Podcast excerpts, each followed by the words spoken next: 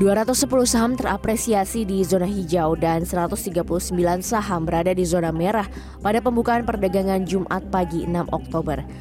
Sementara 204 saham tidak mengalami peningkatan yang signifikan.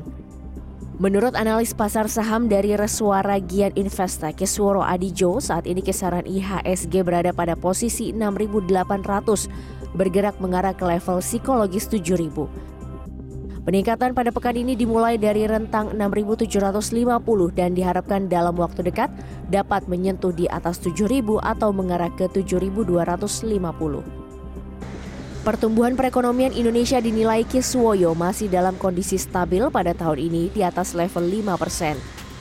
Ia mengatakan konsumsi domestik dalam negeri masih menjadi andalan ekonomi nasional. Puncaknya adalah pada libur hari raya yaitu Natal dan Tahun Baru. Ia juga optimistis tahun ini IHSG berpotensi menguat.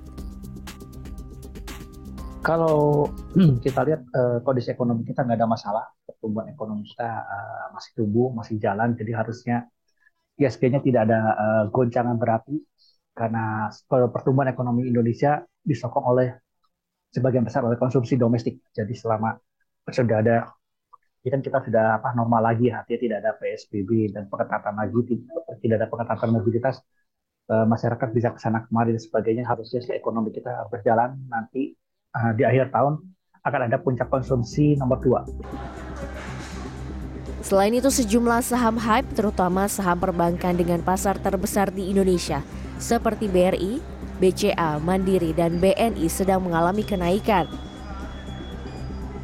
ada dua saham besar yang belum bikin new high yaitu Telkom, PLKM, dan juga Astra International ASI.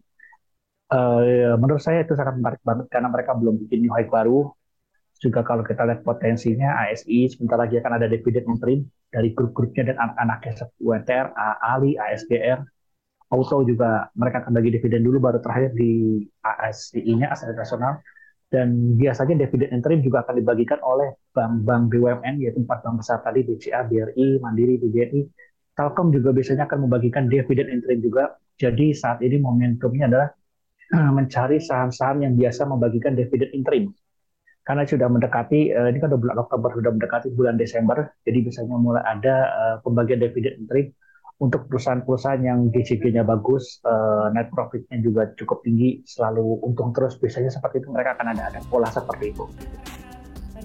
Untuk sentimen luar negeri, Bank Sentral Amerika Serikat atau The Fed diproyeksikan belum menurunkan suku bunga. Hal ini bertujuan menjaga kondisi ekonomi yang berdampak secara global dan terkait dengan pemilihan Presiden Amerika Serikat pada 2024. Di Resti Noseta, Aryo Asmoro, Jakarta.